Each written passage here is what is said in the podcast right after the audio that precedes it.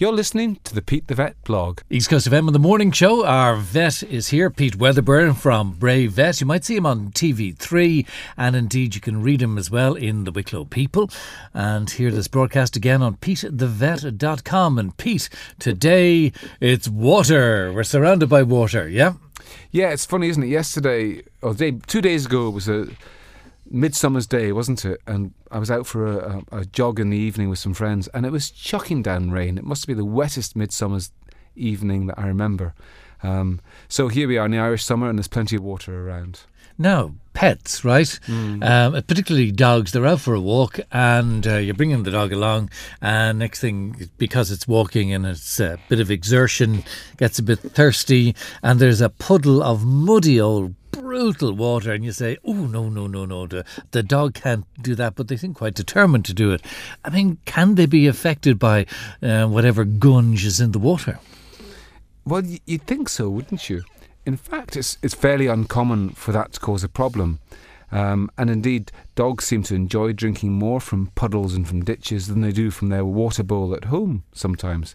And cats can be funny like that too, as well. Cats can refuse to drink from the nice ceramic decorative bowl you've bought them, and instead you find them up in the shower, lapping from the, the puddle of water in the shower, or you find them outside in the garden, um, drinking from the birds' drinking bowl or whatever. So it's it's one of those things where pets choose water from where they will, and we humans don't seem to be able to do much about it. Never mind understand why they're doing it. Um, the, the, I suppose the biggest risk would be that they drink something that was contaminated, and that does happen very occasionally. There's a, a blue algae that can form in, in, stagnant water sometimes, and you do hear episodes of multiple dogs being very ill after drinking that sort of stuff. Um, also, they, there's a disease called leptospirosis that's carried by rats that that um, it's spread in rat urine, and if if rats urinate in water, then that water can become infectious. Uh, most dogs are vaccinated against leptospirosis is part of their normal booster vaccinations. Um, but if a dog wasn't vaccinated, that would certainly be a concern. Other than those two specific problems of blue algae and um, and leptospirosis, you know, water that looks a bit mucky to us, dogs seem to like drinking it and they don't seem to get sick after doing so. So I wouldn't be worrying too much about it. Right. So uh, then, on the other hand, I mean, water out of the tap then is probably mm. okay, is it? Or is it, water out the tap not good enough for them? Well, um, it's perfectly good for them. I think it. I mean, they, they have a completely different sen- sense system to us, don't they? They have a very strong sense of smell and and as a reflection of that sense of taste. So sometimes perhaps dogs don't like what comes out of our taps. And you know how we sometimes might get a little bit of a tang of chlorine or whatever. Well, perhaps to a dog's palate, that's a really strong, bitter taste. I don't know. Nobody knows because they don't know what dogs taste. Um, but certainly, dogs don't always like what's um, coming out of the tap. And um, although I know it's perfectly good for them, you can now buy special bottled water for dogs. Ah, oh, come on, Pete. That's the biggest load of rubbish. Well, do you know what? When Ballygowan was when Ballygowan was brought out 25 years ago, and people said bottled water for humans, everybody said, "Oh, come on! Why would you do that when you can get out of the tap?" So maybe there's a market. Oh, there's for... not a market for that's a load of rubbish. Well, look, you don't need to do it, everybody. you don't need to buy bottled water for your dog. If you're worried about the chlorine taste, then what you should do is either boil the water and give them water from the kettle, or use um, or let the water stand. And if the water's standing, then the chlorine disperses over a 24-hour period. So in your dog's water bowl after 24 hours, it'll be chlorine free. Or the other thing you can do is, of course, have a rain barrel out the back door and use water from that to give your dog and or your cat. And I think those would probably the, be the ways to go. Yeah. Now, can I ask you something? Right. Mm. Um, my daughter, for example, brings the dog for a walk and when uh, they come back, you must give the uh, the water, uh, give the dog fresh water, uh, but she, she, insists on making it nice and cold. So uh, the water's been there for a while in the dish. Yeah. And it says, oh, the dog, I mean, not going to uh, drink that sort of warmish water that's been there a few hours.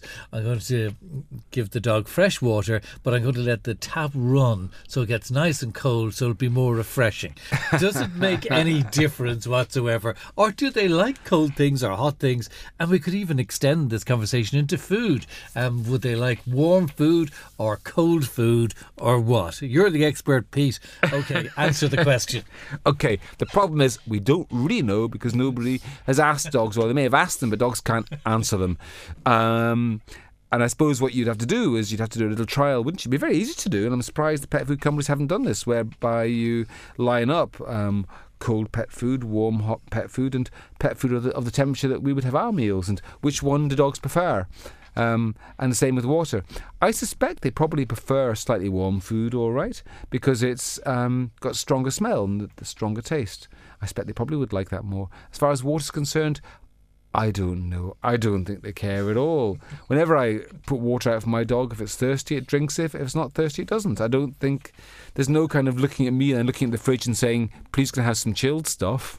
and by the Maybe way, you've got a spoiled dog at home. Go on. but, but the other thing I think we should mention is, is ice cubes. I know plenty of dogs out there that enjoy ice cubes. They crunch on them. I know one golden retriever who'll sit there waiting when when when the drinks are being made for visitors. The dog appears, sits down at his owner's feet, looks up at him, obviously saying, "I want an ice cube." They chuck him an ice cube, and he crunches it up, and then wants another one. And um, people should be aware, actually, that there's a bit of a risk there. And the, the second most common cause of fractured teeth in dogs is ice cubes. Um, because um, the most common cause is rocks and stones. Dogs obviously chew those and break their teeth, but they can also break them on ice cubes, as can we, by the way. I don't know if you ever crunch up ice cubes, but you could. If you crunch one in the wrong way, you can end up breaking a tooth. And people might be listening and saying, ah, come on, ice isn't that hard. Well, just remember the Titanic. That's the best link you've done in years, Pete. yeah, I've never uh, chewed on an iceberg. I have to say. Uh, it's pretty, pretty tough stuff. All right, so that's the advice anyway.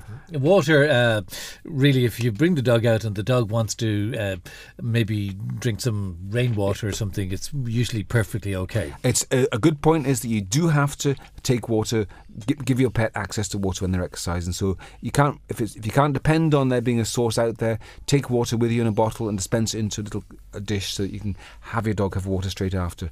Hydration is really important to dogs, just as it is for humans. All right. Okay. Thanks very much indeed, Pete. As I mentioned earlier on, if you'd like to hear this broadcast again, uh, check out Pete's website, which is petethevet.com. Thanks, Pete. Thank you.